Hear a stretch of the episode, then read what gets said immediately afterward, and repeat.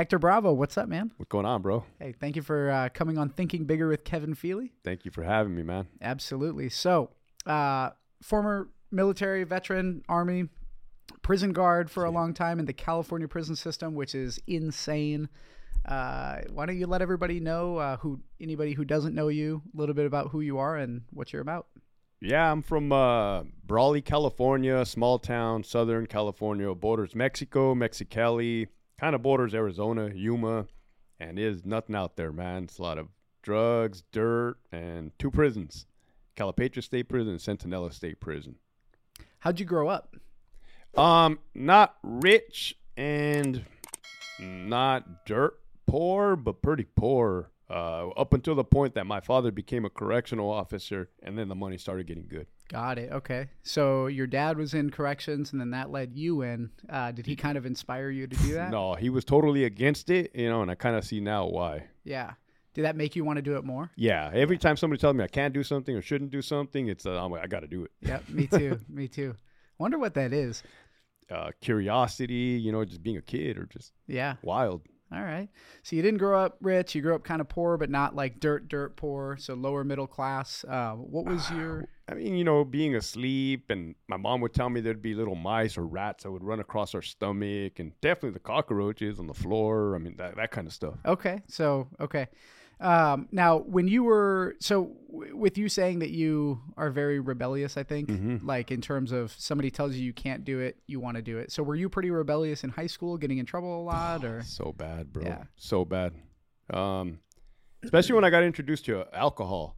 And I know we talked about my sobriety, and I got 12 years of sobriety. Congrats. Thank you. When I met alcohol, or when alcohol met me, I was like 14, 15, Yeah. probably a sophomore in high school.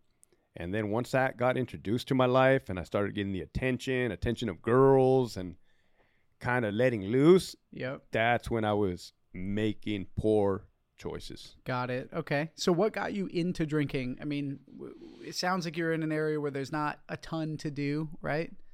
That small town, there's nothing to do. So people swim in canals. I mean, Yeah. that's what people do. Swim Yeah. in canals, go out to like the haystacks or out to the desert and drink alcohol, keg, keg parties. Mm-hmm. And my cousin, who was older than me, I looked up to him, still do. He's a cool dude. And he took me out to my first party.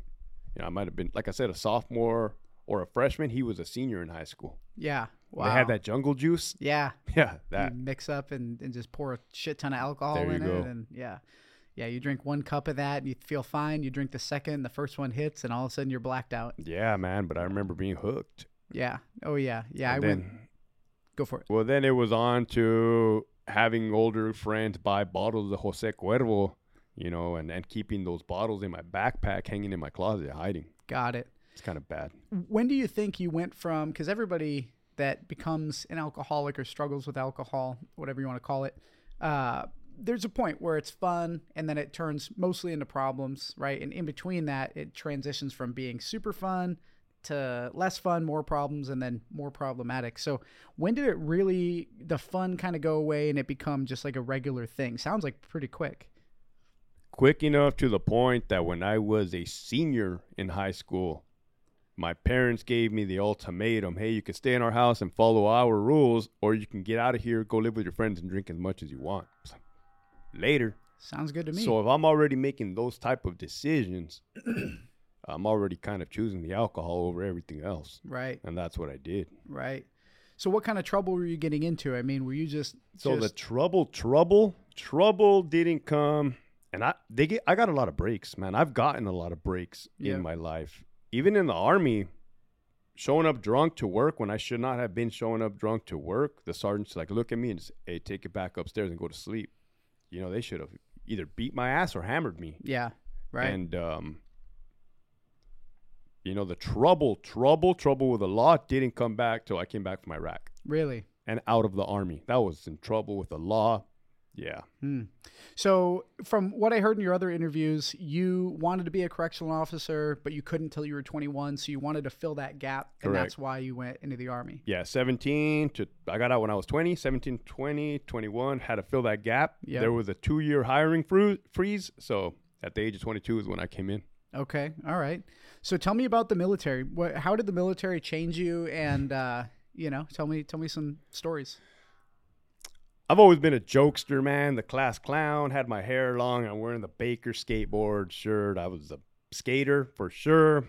Did like my senior project on on skateboarding, making a skateboard company, and uh, which is actually called Torment Skateboards back then. And then I joined the army, and then the alcohol alcoholism and alcohol consumption progressed, bro. Because I was stationed in Germany, Hmm. so you only got to be 14 years old. Seemed like 14 years old to drink there. Yeah. So it was a lot of partying hard and training hard, extremely hard, Damn. blacking out. Um, then Iraq hit in 04. Well, I go to Iraq in 04. The war kicked off in 2003. That's when I changed as a person, as a as a human. Uh, a lot of uh, moral injuries as far as my innocence leaving. You know, it's deeper than it's deeper than good and bad or good versus bad or good versus evil. It's more so like, hey, to my core, these were my morals, these were my beliefs, and now everything that I'm participating and experiencing has been shattered. Mm.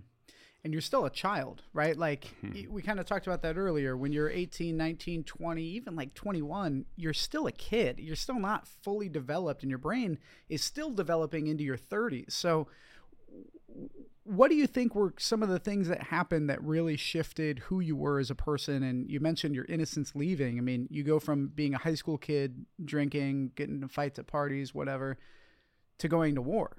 Yeah. Y- Yeah, you're right. The human brain doesn't stop developing till the age of 26. Mm. And I was learning how to kill people. I was learning how not to get killed. I was learning how to consume a lot of alcohol. I didn't do drugs till after I came back, but I was learning how to consume a lot of drugs. Mm-hmm. So imagine your brain. Imagine your brain learning all this stuff. It was absolute hell to, to unlearn it, un, unwire it. That Right.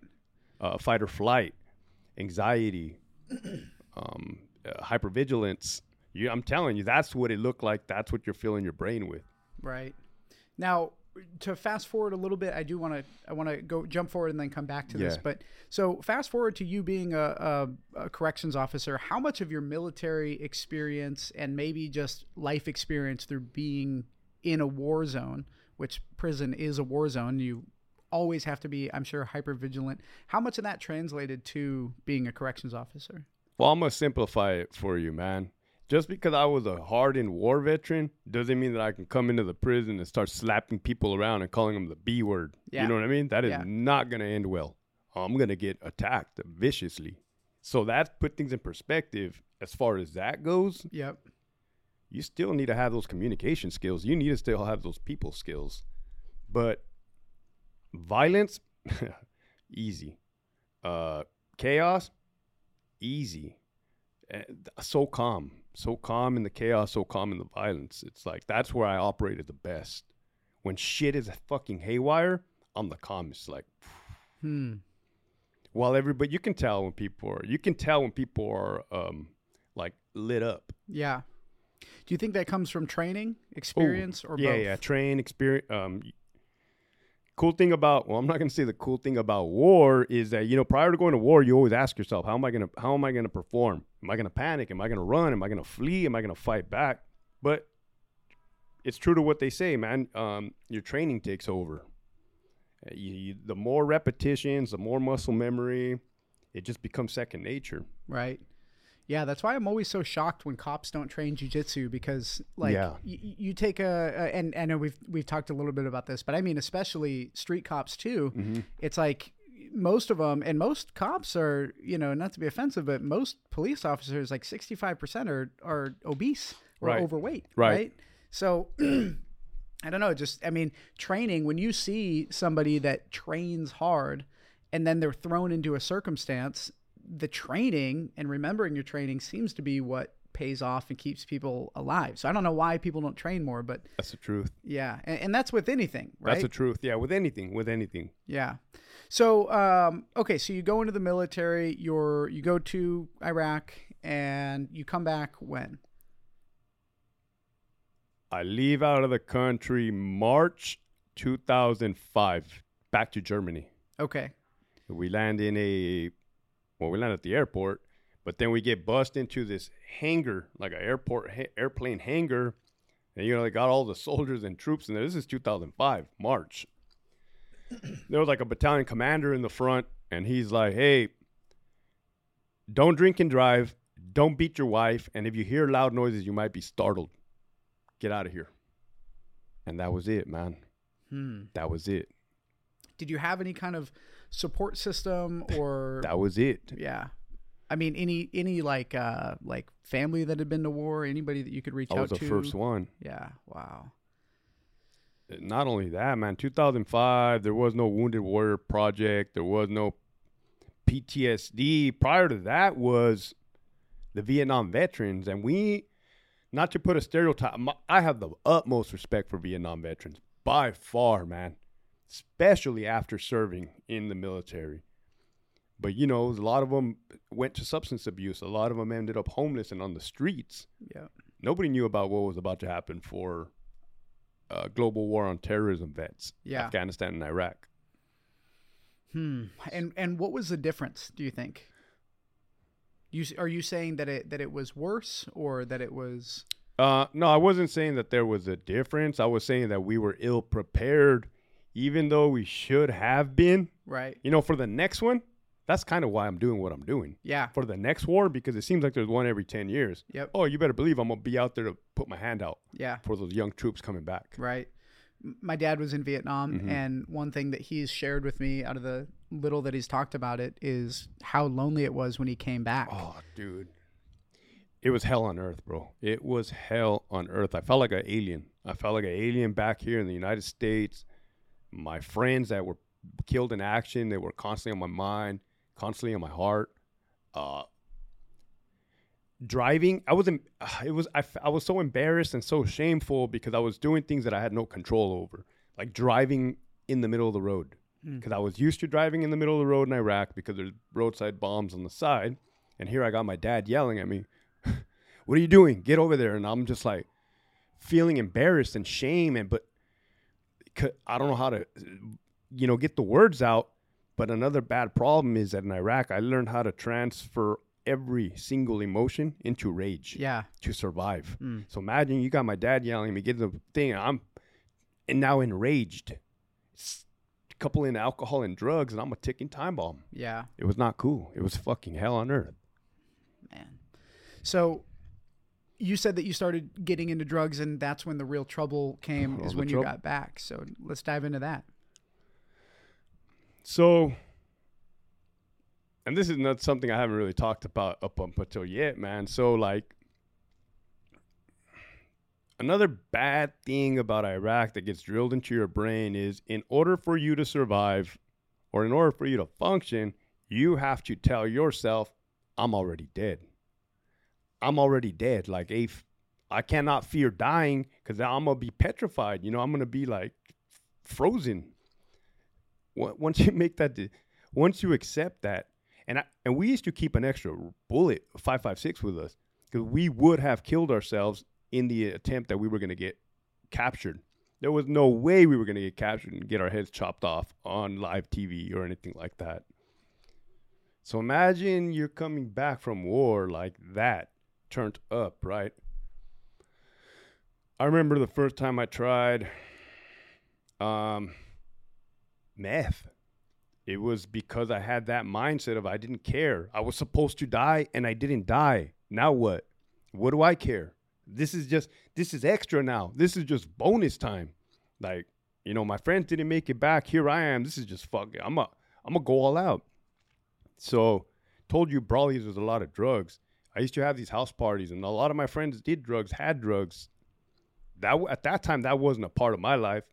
But I remember telling him I want something. the dude tells me you want to stay up for days or you want to stay up for hours. I'm like, it don't matter, bro. And it turned out to be meth, dude. There I am snorting some freaking meth. That's how I got introduced to it. Mm.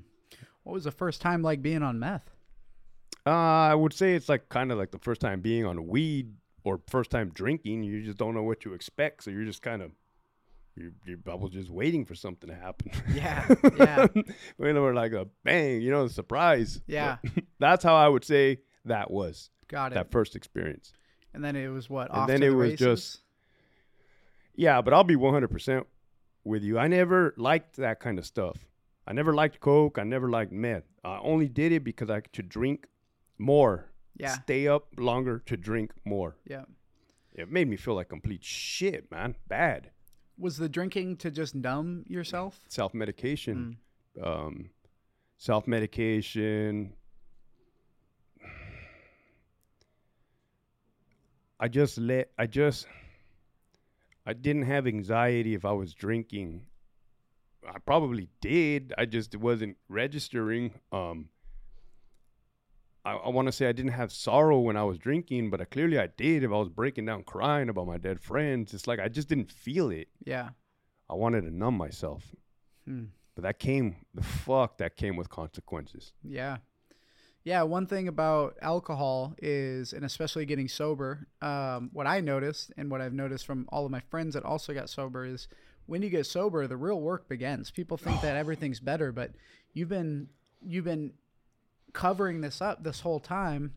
And then you get sober and you've got all of this um, traumatic stuff that you shove down. And especially in your case, and and it's physiological too right so you've you have before or when you come back from war i assume that you have cortisol and your stress hormones are at an all are, are completely maxed out everywhere you go you're hyper vigilant you're looking everywhere all the time you you how can you not right and uh you know and then and then you you try to make that go away by drinking, right? Because then you relax. It gets your cortisol levels down. You get to chill. It's the only time where all of a sudden you're not looking at everything. And I've, you know, um, I just know so many people that have gotten sober and then all of a sudden that comes back up. And now you got to fight the real war with yourself, which then is a whole nother problem. People think right when you get sober, everything gets better, you know, but when you have this instant fix to this problem that you've been using,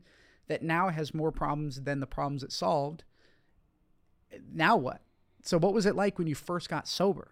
I'm glad you brought all that stuff up, man, in the manner in which you did it, because it's all mental, uh, brain chemicals. You talked about cortisol. There's dopamine. There's adrenaline. There's serotonin, and that's when my sh- all my stuff was firing off, like you stated, man.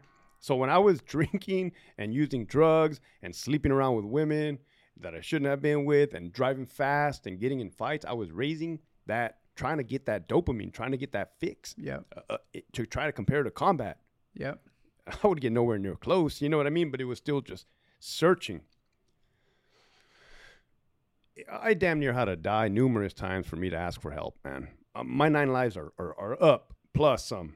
And uh, when I finally did at the VA hospital here in La Jolla, in the emergency room, that's when the real work began. Like you stated, it's not a just because you get sober doesn't mean the world stops and everything becomes roses and rainbows and sunshines. Like what that did was exposed every single thing that I had suppressed all those years raw in the rawest form. So guess what, Hector? The shit you thought you were numbing, the shit you thought you were shoveling away, packing into a little suitcase, is all right here in the open. Luckily, thankfully, when I went and sought treatment for my alcoholism in rehab, I was doing um, it was SAMI group, substance abuse and mental illness. So I was tackling my PTSD treatment and s- substance abuse. I would be going back and forth between classes, and and uh, dude, I hit that hard for like ten years, bro, da- like constantly. I broke my foot at work when I had a few months of sobriety. So I didn't have no alcohol in my system, but they gave me Vicodin. Mm. They gave me Vicodin. Like I said, bro, I'm an alcoholic and I'm an addict. I used to snort Vicodin in the past. So I break my foot, I get Vicodin, I'm sober. We go to Big Bear on a family trip, and in between San Diego and Big Bear, there's that Riverside National Cemetery. Well, my brother that was killed on my mom's birthday, Edgar Daclon, Doc, he's buried there. I remember driving back, and um, the emotions were too much for me, man. The emotions were too much for me. This was raw. Remember, I told you I'm sober, and I and I abused my Vicodin. I abused it in the in the sense of I knew what I was doing when I took it Yeah. to numb myself. I went to the VA hospital afterwards, talked to the counselor or whatever, and I told her what I did. You know, that was honest of me, and I'm glad I did.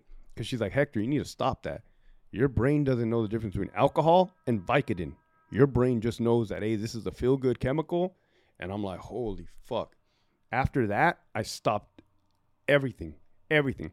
I didn't quite reset. I didn't reset my, my sobriety date from the alcohol. It was only like a couple months, but the truth is that I abused Vicodin early on in my sobriety. And since then, well, I've been 12 years clean and sober from all substances. Amazing. Dude, yeah. So it must have been nice to realize because when you're going through that, I'm sure it feels something like I'm going crazy.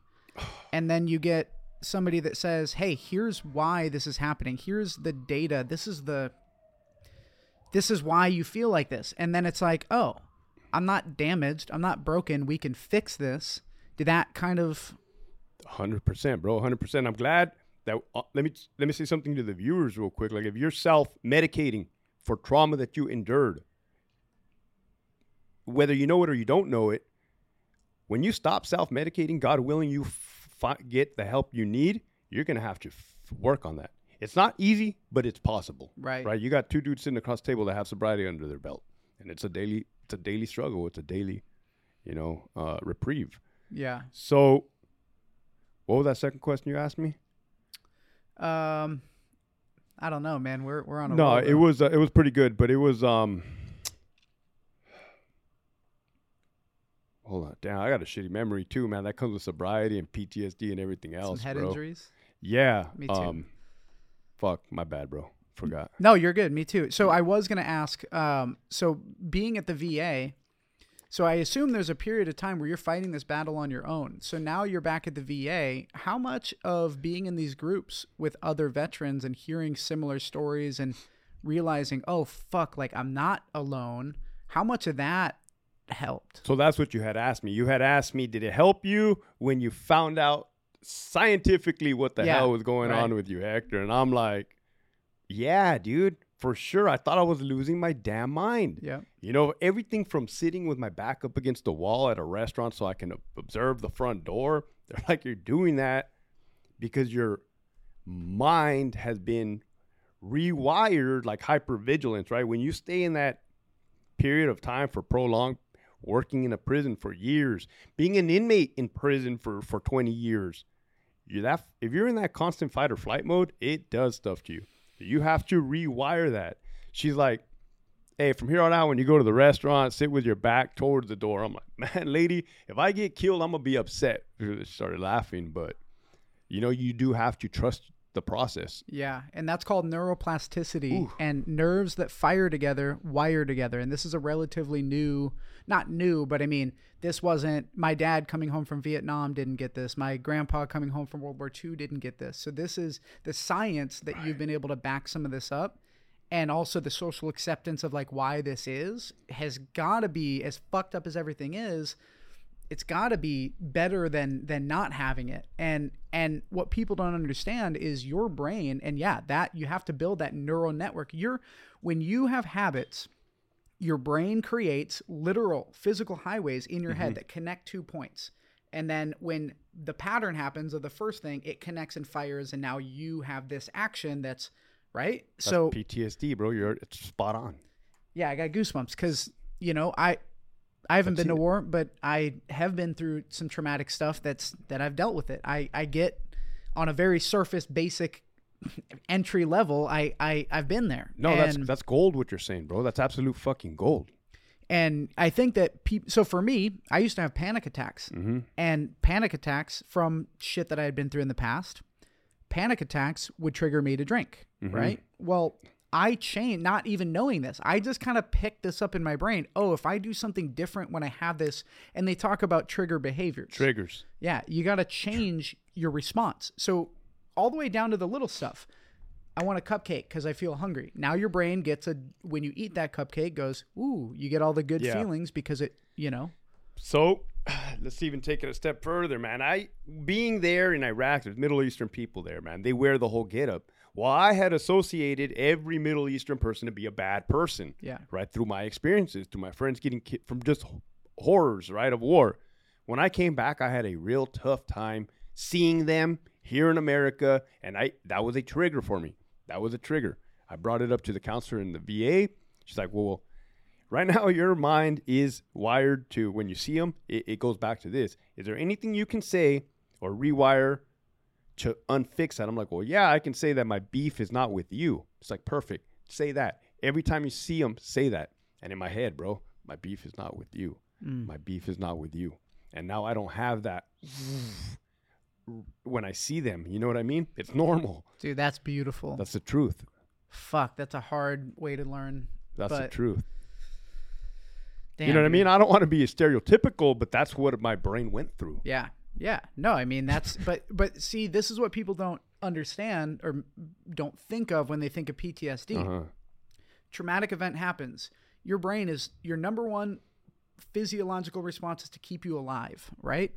So when an explosion goes off or when you see somebody whatever, whatever the the thing that lays that Oof. highway inside your head, you know, you have to undo that if you want to change what you're getting, right? Yeah. So what tips if somebody maybe is watching this and and they're either a vet or they've dealt with PTSD from whatever situation, what do you what would you tell them to start to work towards, you know, getting better? Well, another example can be if a loved one has been shot by a police officer in the line of duty. They might associate all cops are bad, right? Cops hurt my child. Now all cops are murderers. When that, is that really the truth? That's not the truth. But like you said, they just connected the mentally, Right. you know, secondary PTSD or Yeah. tertiary PTSD. Right. So the advice I would be is like, hey, understand. This is my advice. PTSD is a normal reaction to an abnormal situation. Another advice: you did not have to go to war or be a combat veteran to have experienced post-traumatic stress disorder. And I get this all the time, and I'm glad I'm making it out there. I'm getting chills now saying it. It could be anything, anything that's traumatic, right? A, a, a rape victim, a car accident victim, being a victim of a robbery, all kinds. The list goes on and on, man. Yeah. So, will it go away on its own? I had a Vietnam veteran tell me in an Alcoholics Anonymous meeting one time. He's like, Hector, it's never going to go away. Never. I have all these years of sobriety. I have all these years after Vietnam. It's never going to go away, man. And that hurt me and helped me at the same time. It's like, okay, this is going to be an ongoing battle. It's going to be an ongoing battle. But I do it one day at a time. Yeah. Yeah, I think that's also one thing that sobriety teaches you is how to take this macro thing. Like, okay, you're probably always going to have some kind of addiction. So, like, you're just hardwired for that. And you've done this so long that it's, you can work on it every day. Are you going to completely shut it down? Probably not.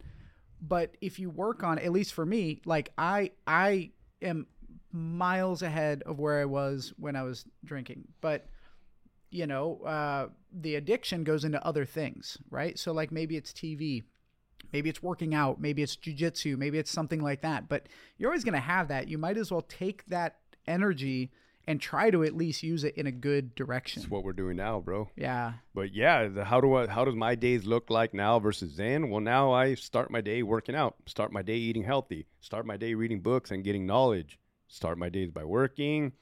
Uh, nowhere in there did I say I go to bars, get shit faced, go buy some drugs, go sleep with a married woman, drink and drive, crash a car, go to jail.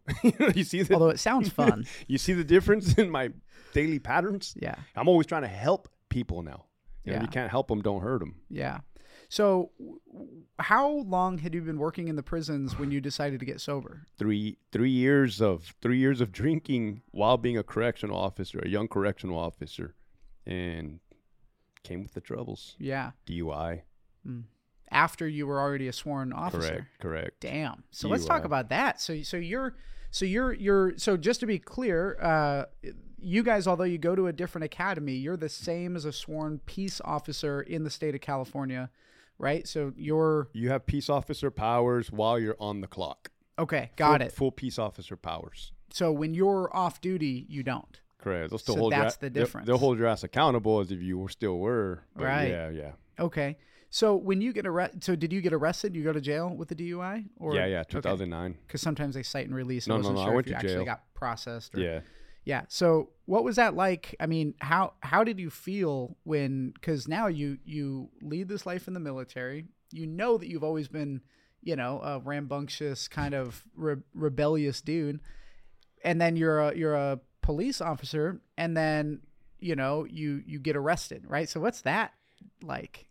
Wasn't my first rodeo. Wasn't my first rodeo going to jail. Yeah. Prior to becoming a CO, I had did a one week stint um, beer run in the same jail, so I kind of knew the place. Unfortunately, the process, the fingerprints, the picture. Yeah. But I was this time in like my own little cell because of my status Right. um, for protective reasons. It's not that I asked for it, but Yeah. but uh, yeah, you know they got to do what they got to do. They put you in there and bailed myself. The thing about me when I was drinking, it was everybody always else's fault. Mm. Oh, it wasn't my fault. It was the cop. The cop was a fucking asshole. Yeah. Oh, the cop was just waiting for me. Oh, the cop didn't have nothing better to do. Hey, but nowhere in there did I take accountability that I drank, consumed alcohol, Yeah. got in the vehicle, and drove. Right. So that's how I lived my life. Yeah, man, that's really powerful because um, if every if like I always use a reference of the person who says, "Oh, all my exes are crazy." It's like mm, maybe not, maybe it's you. You know, we're usually I think that accountability and holding ourselves responsible for our own actions is a superpower that most people don't have. Most people point the finger at other people. It's crazy. that's not good for growth, self growth, or but I was there. Like I said, I was used to blame people. So as far as the process at work at that time, 2009, it was no big deal. You just write a letter to the captain, a memo, and I took my one day suspension It was a one day suspension for at that D- time. One yeah. day suspension, So is this common for correctional officers to get arrested? very common. Yeah. So here's my question. We on this podcast talk a lot about the people that you surround yourself with. Your, you know, the five closest people that you spend the most time with, you're going to be the sum of those five people. So when you're a prison guard and you're hanging around with you know, obviously corrections officers, but prisoners, you're in there. People people think that you're you're working as a prison guard, but you're in the prison just as much as they are. You just get to go home. Right. You know? Right. So how much of your surroundings, you know, that old saying of of you know, the the high tide raises all ships, right? You're all on the same level if you're around each other. So how much of that did you kind of rise to their level or sink to their level? It's a good question, especially right now in this time frame. I've been st- I've stepped away from the job five months now, Yep. and the more that I've the the more time progresses, the more bigger picture I get. And oh, for sure, man, you become a product of your environment. All right, I was already rambunctious, as you said. I was Yeah. already a hyper guy. I had already performed acts of violence on people in Iraq so fuck. I mean, I guess prison was a great place for me to be uh, as far as like to operate day to day. So, a lot, a lot. I mean, being an inmate, if you're a rat, you will get targeted. You will be ostracized. On the green side, correctional officer side, if you're a rat, kiss your ass, kiss your career goodbye. Ain't nobody gonna talk to you Right. for the rest of your career. I'm telling you, you rat on your first day at work, you could go 30 years without talking to another human. wow. They might say, "Oh, hey," or "Mm, "Good, good morning," but that's how it is. So Right. that's look at those. Uh, look at those similarities. Yeah, right. Yeah, it's almost like there's there's gangs on both sides. And, um, you know, I never, ever, ever, ever, ever toot like my own horn or say I was a badass or I did this, I did that, while working in the prison system. But I tell you what, I didn't care about much. But what I did care about was the safety of my troops, especially when I was a supervisor or my peers, right? So you want to talk about like inmate mentality, just the way that they're trained to go, go, go, and if Yeah. they see something kick off, because they'll go without even without delay. yeah, was, me and other people were the same way. Not everybody's like that, but without delay, man, you're gonna jump in the mix. right. Yeah. S- So did you get a lot of that kind of dopamine and adrenaline fix that you were looking for Mm. subconsciously? You probably weren't even knowing that you were looking for it. Well, you know what? People ask me that question, and I tell them I don't know where my PTSD from the army stopped and where the one from correction started. Yeah. I don't know. Do I know I was exposed to a lot of trauma while working in the prison?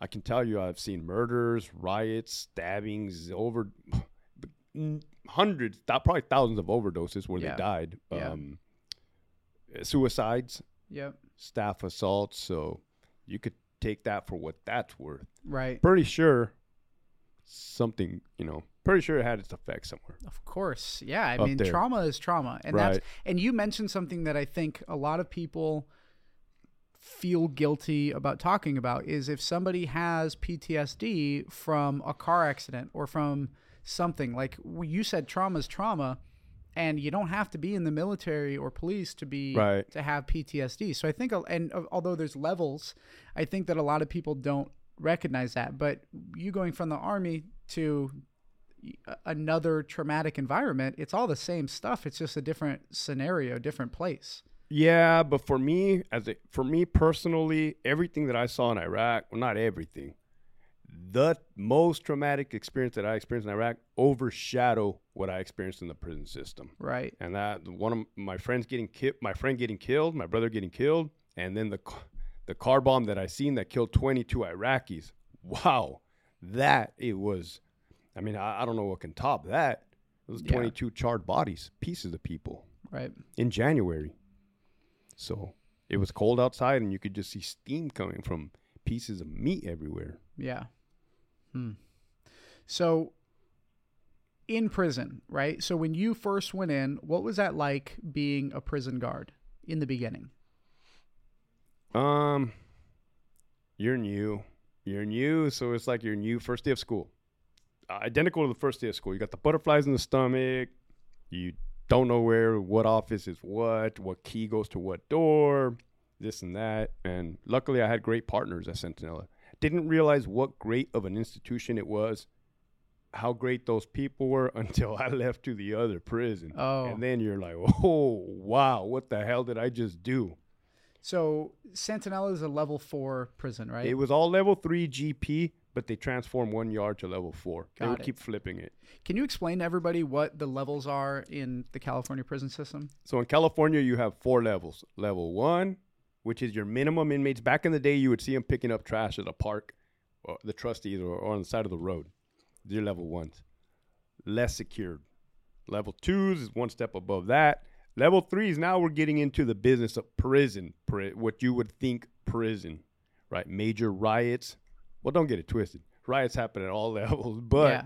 that's when you know and then level fours forget about it man uh weapons shanks Yeah. um shanks all, all the time yeah. Right. So what is a typical day like uh, on a level four yard? it's it's not chaos well unless you're at donovan but it's not chaos man they're structured they're structured it starts in the morning you release for chow right? The inmates got to eat their breakfast in the culinary in the chow hall. You release them in a structured format. One building comes out. Start the next building start the next building lock them up. Then there's a little bit of downtime.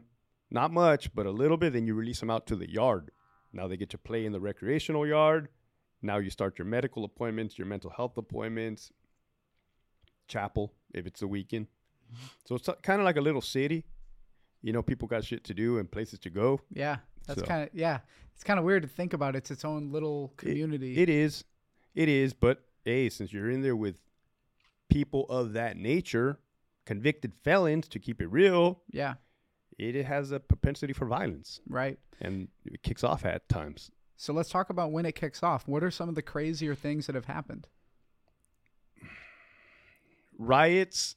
Now, riots were more in my earlier career. In other prisons and other people's careers now, till this day, stuff is still kicking off, man. Yeah. It is normal for these major incidents to happen and they can kick off a variety of ways. Race riots. I don't know what people what people do know now.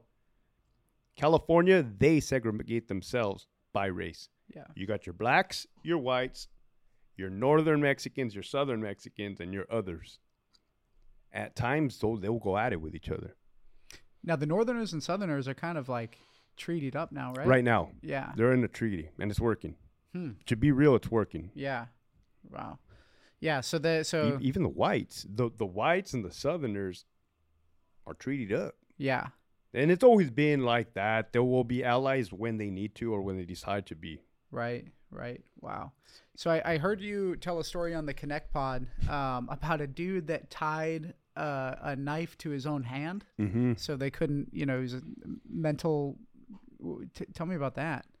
So I was at Centinela. After eight years as an officer, I got promoted to a sergeant. You get the shiny little chevrons, the responsibility, a little bit more pay. So I'm at a new prison, Donovan, here in San Diego. That was like the, a circus. Different type of inmate, mentally unstable. You got transgenders. You got all. You got everything under the sun that I had never been experienced to at Centinela. Really Disabled inmates. You got the whole nine. got it. I was a sergeant. It was a Sunday. I want to say it was February 8, 2015. 8 p.m. at night on a Sunday. You would think, hey, everything's winding down. I got two more hours for the end of the shift to happen. And the buildings, there's five buildings. It's building 16, 17, 18, 19, and 20. The inmates were getting their medication from the clinic, and I hear the alarm. Housing unit 17. I could see stuff. It's a distance. I didn't hear nothing on the radio. The radios at that time sucked. They weren't really working. Something just told me run. It was a gut Mm. feeling. Yeah. And, and I've been in pretty good shape, so I just run. Sprint, really. I come in, I see an inmate at the podium area in the center of the housing unit with staff doggy piling him. Mind you, that alarm is loud, like really loud. I had my baton extended, right? Because they, they teach you. Well, I learned this at Centinela. Before going into a housing unit, you expand your baton in case the inmates are waiting to ambush you, Yeah. like they did at Calipat Prison, right? We do things for a reason. Yeah. So my mind is like, what is going on here? I was a sergeant, so I'm in charge. And I'm like, was this a fight? Well, where's the other inmate? If it was a fight, where's the other inmate? Right. And then I hear the officer say, he stabbed me, Sarge. He has a knife or he has a weapon. I look, dude's hand was like this, down. Actually, exactly like this because I was from the rear and, and I could see something protruding here. So I hit him right here on the forearm. Boom. With all Those my batons are heavy. I mean, it was uh, hard. not an asp, but a knock knock baton. Same expandable. It has Yeah. the power safety tip. It's not mm, steel, but it's like rubber, hard, whatever it is, Yeah. plastic. still hurts. Oh uh, yeah, I broke his arm. Yeah. So, bah! He yelled in pain and threw his arm up this way, his little broken arm, and brought it back like this. Then the, o- the s- the officer yelled, "He has it tied to his hand." So I'm like, "What the fuck?" So like again, tunnel vision. Like I look, yeah, this dude got bed sheets and and you know cut the sheets to make string and and went in and around his fingers, around his wrist, Like a like a boxing wrap almost. a boxing wrap. Damn. A boxing wrap with the shank hanging out of his freaking hand, so that if he goes like this, yeah. it ain't going nowhere. yeah. literally. Yeah. I think the dude wanted us to shoot him to death, Yeah. suicidal type of because we do have the Mini 14s up in the control booth. Yeah. Right, but if he wanted to do that, what he should have done is get some distance from the cops, because we're not going to shoot if everybody's fighting. Right there. Yeah. So I'm like, no way, right? And I'm this is all seconds. Yeah. People are coming in, so then I just go to stomping him out, stomping, stomping. So the reason I stomped him out, and I've never really said this either on a podcast, was because in Iraq I kicked the dude so many times that I couldn't walk the next day. Literally, Yeah. my shin was so jacked up. So I just got to stomping. He's screaming, he's whatever, and uh, I was trying to break his legs. I was literally trying to do all of this, man, just trying Yeah. to stop this madness. And somebody had somebody had the common sense to yell, "Get the cut down tool!" with just a pair of scissors. Because mind you, there's people jumping on him. There's people trying to get like little punches. I mean, everybody's doing what they can to prevent this guy from hurting Yeah. hurting more people. Do your guys have stab vests on? We do. Okay. So that dude got hit in the bicep, which there's no stab left vest there. left side too. Yeah. Fuck. In the bicep, in the right here, and in the vest. So the vest may have saved his life. Well, clear. Yeah, it did. Yeah. So And how big was the blade? not a big one. It was it was enough to. I mean, it doesn't take much to kill somebody. Yeah. Well, like yeah. three inches to kill somebody, maybe four. Or the right. I mean, just the right cut. Yeah. So he was high on meth for five days. And he had made up some story in his head. So finally cut it off and then had to clean up the mess, man. Dude, there was blood everywhere. There was blood everywhere because that inmate got hit in the head with a baton. Yeah. And it's a bloody mess. Yeah. Wow. And that was my introduction to Donovan as a brand new sergeant. Wow. And I look at the cops, I'm like, hey, is this shit normal? Like, they're like, no, Sarge. Like, no, like, is this fucking happen every day here or yeah. what? Right. But I guess it was like a not. I can't say it's a fluke because it's prison. Right, right. So so let's talk about the the relationship between and like the respect levels uh, between inmates, prisoners, and then the, just the internal kind of hierarchy and just what, what how is it you know the politics inside that people maybe from the outside don't understand looking into prison. Like you want to get into prison gangs? More into like like you had mentioned, you can't just walk into a prison and just call somebody a bitch, right? Correct. Like like there's a hierarchy and there's also a level of respect. So I heard you on the Connect Pod talk about like, look, I was a good cop, but I wasn't a square. Correct. Meaning, correct. I'm not taking their tattoo guns. Correct. I'm not stopping them from rolling dice or whatever, the, whatever it is, right? Right. So I, I just want to talk about some of the things that maybe uh, people just cast some light for people that don't understand because, like you said, if you come in and you're Uh. gonna rat on your, you know, like just the level of politics. So everybody's style is different, man. This was my style. This style worked for me. Everybody's style is different, and that's not saying my style was the best or my style was the worst. Just happened to be my style, right? There are people that are squares. There are people that are by the book, but they're also firm, fair, and consistent, and that is their style. At least the inmates know. Oh, hey, when this dude's here, we got to put up our shit. We got to put up our tattoo gun. So in a way, that's almost respect. Like that is respect. Like, they're respecting his time and he's just and vice versa. yeah, They like consistency. If you come in one day like a hard ass and then come and try to come in cool, they absolutely hate that mm-hmm. because they like routine, right? So there's multiple ways to skin a cat, and I did a video on that this morning. It's like letter of the law and spirit of the law. That's what I learned at the academy. yeah, yeah. Let everybody know because I heard you talk about that. This is interesting. So letter of the law is no breaks. You don't cut the dude a break. You don't cut the individual break. You they break a law, you give it to them, or whatever the penalty is. Spirit of the law is like a break, right? Like, hey man, a warning. You did this, don't do that again. Or you did this, I'm gonna take away this. It's like you, you're making it work. Yeah, right. For me, that helped because for the ones that were by the book and the ones that were very stringent and strict, there was no leeway. There was nothing. The inmates were like, well, fuck it. What do I got to lose? This guy's a fucking asshole. What do I got to lose? Yeah, With me or people like that style, it's like, oh, this dude's cool. Right. I wasn't their fucking friends. Don't get it twisted. yeah, yeah, yeah. But it's like when things are here, it's cool, right? We don't want to mess that up. We're Yeah. able to do this, this, and that, and it's Yeah. gonna be a quiet day. Yeah, All we want is a quiet day, man. right. Show up, go home. Yeah. Period. I'm, yeah. You know what I mean? like, uh, like I could feel like a Superman or a, a cop. And like, hey, buddy, give me all your drugs. Yeah. But hey, dude, Yeah. I want. I got fucking thirty years of this, man. I ain't gonna make it if I continue to do that. Yeah.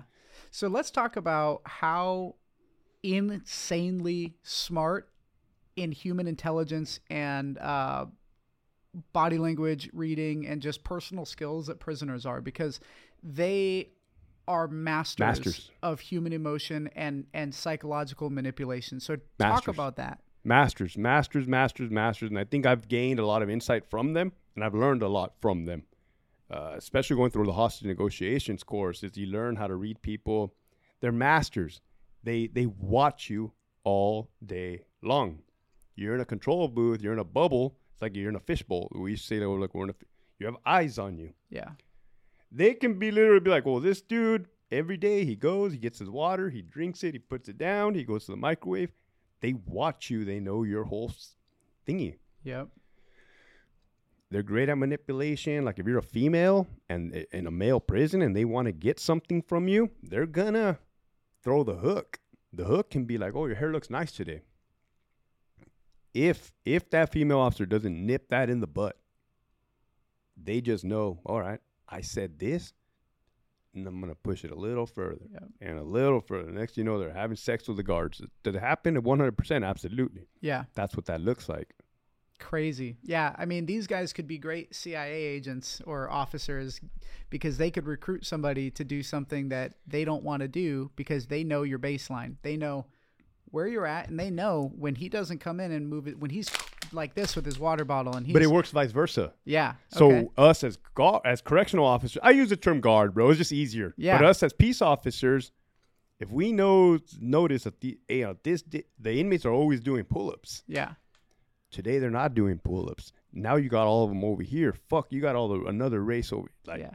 That's when the that's when the hairs on the neck stand stand up, and you're like, it's gonna kick off. This Mexicans got on boots. Dude, you saw that shit? No, Mexican I, got but some I know, boots. But I know there's a, a The comedy. Yeah. Oh, okay. Yeah. Yeah. Yeah. You saw this comedy Yeah, skit? yeah, yeah, the yeah. Mex exactly. Mexicans got on boots, and that's Right. the truth because when I was young and new, Yeah. hey, uh, Hector, look, all the Mexicans have their heads shaved today. Yeah, they with the big uh, razor. They well, not but big razor. Well, yeah, with the razor they um shave their heads. Right? They're all wearing their blue attire. They all have the boots on. And that was more so back then. Maybe, like I said, it does happen, but I've seen that kind of get watered down throughout the years. Okay. 100% true, bro. Because when they all fucking go, that's the thing about the Mexicans, man. Well, in every race, if if one person, if if a race is involved, everybody has to get involved. Eh, if, Right. if they don't, they're gonna get attacked by their own people. Right. Right. But for sure, you fuck with a Mexican dude, and that's what's made it challenging because that was always in my mind. right. If and when I take one down, get ready. Yeah. You're gonna ride the You're fucking jumped, lightning. huh? You're gonna ride the lightning like a bull. Mm. So my goal would always be to get back to my feet fast. Like I ain't trying to get stomped out. Yeah. Crazy. That's all I got going for me, man. Yeah. so uh, let let's let's shift gears a little bit to your your coaching and the stuff that you do. Tell everybody a little bit about your coaching um, and what that looks like. So yeah, like I was telling you, working in a prison, I wasn't able to. I was um, restrained from from being talk publicly or even just share my life story. You know, some of the stuff I've even shared today. So I'm like, you know what? I'm all about helping a higher purpose. I want to give back. One way to do that is to share my message, share my experience, get people uh, physically fit, right, mentally straight, their diet fine tuned. So I do offer a coaching program where I do exactly that, dude. Yeah, sick. All right, and then who's your like ideal? I mean, look, if you're recently sober and you're looking to change your life, right, and you do this for anybody anywhere, right? Not- Anybody, anywhere, and I want to even tap more into the whole uh, um, substance abuse yeah, but like I, this is brand new to me so Yeah. i can definitely help people on the substance abuse this i'm the guy yeah, not just substance abuse, but I think your niche, at least what I what I see, is like there are so many dudes that have been that are former military with PTSD, struggle with alcohol and drugs, and this is just how they live. It's been so long and they don't even know that they can change. Mm-hmm. And and like you said, like when you realize that it's these cortisol levels and these you're you're having a physiological response that's been hardwired into you and you can change that. That is where your coaching can really really help. So I want to encourage anybody that's struggling, not just anybody that's military, not just but if you're struggling with habitual behaviors, whether hmm. it's drugs, whether it's food, whether you can't get to the gym on time, whatever it is, hit up Hector and and please, please, please learn about his coaching program because I can tell you that this is and especially I didn't know you were sober until today. Oh, yeah. But that is like huge. And if if you can overcome what you've done, then you you own every right to to help somebody else do the same thing. i appreciate that dude thank you Yeah, of course. And then so you have a book coming out.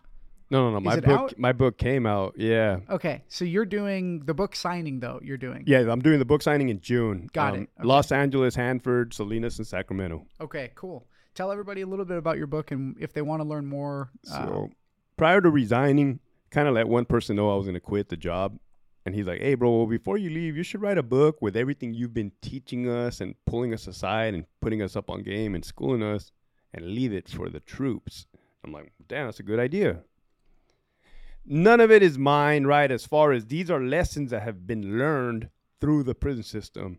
So hey, just sharing back, giving back to the, you know, the cause.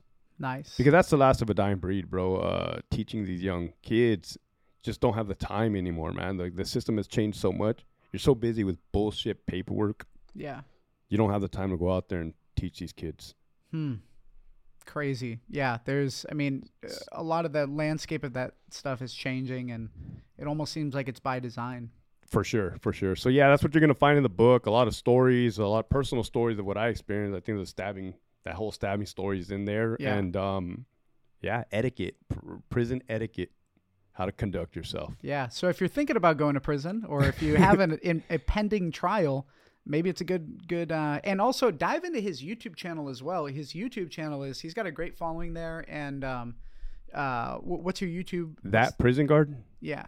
Yeah. So I've watched a couple videos from it and it's I mean, if you want to learn about what's happening, what's going on, what's coming up, you know, I Yeah. I would definitely yeah, t- tell them a little bit about about your channel. yeah, I started that too when I got out. Man, I kind of hit the ground running. It's like fuck, I, I'm not being a prison guard no more. I got to do this. Yeah. So what am I good at? I'm good at like being sober, you know, through the grace of God. I'm good at helping people, and I'm love prison. I'm passionate about corrections. Yeah. I resigned 12 years earlier than what it was anticipated, so maybe I still got a little of that left in my system. But Yeah. yeah, you're gonna hear the truth of the California prison system. You're going to scratch that itch one way or another. yeah, Um, so tell everybody where wh- where they should follow you and if you could leave the audience with one last positive message, what is that? uh, they can follow me on Instagram Hector underscore underscore Bravo or YouTube that prison guard. And the last message that I can um, leave is that uh, you know every sinner has a future and every saint has a past. Like whatever. And this is something I, I talk to a lot of formerly incarcerated inmates and um tell you the truth they carry themselves better than the majority of the administration that uh, they carry themselves like men. So whatever you did in your past or whatever i mean i was a, i ran amok. That doesn't define you right? You get every day every day you wake up you get a new chance to help give back grow. Amazing. Guys, check out the description, uh, whether you're watching this on Apple or you're listening on Apple Podcasts, watching this on YouTube. Check out the description. Follow this man right here. And especially if you deal with some kind of substance or any kind of habitual behavior, you know who the fuck you are. Follow this man. Thank you so much you, for dude. coming Thank on. you, bro. I appreciate it. for sure likewise Fight.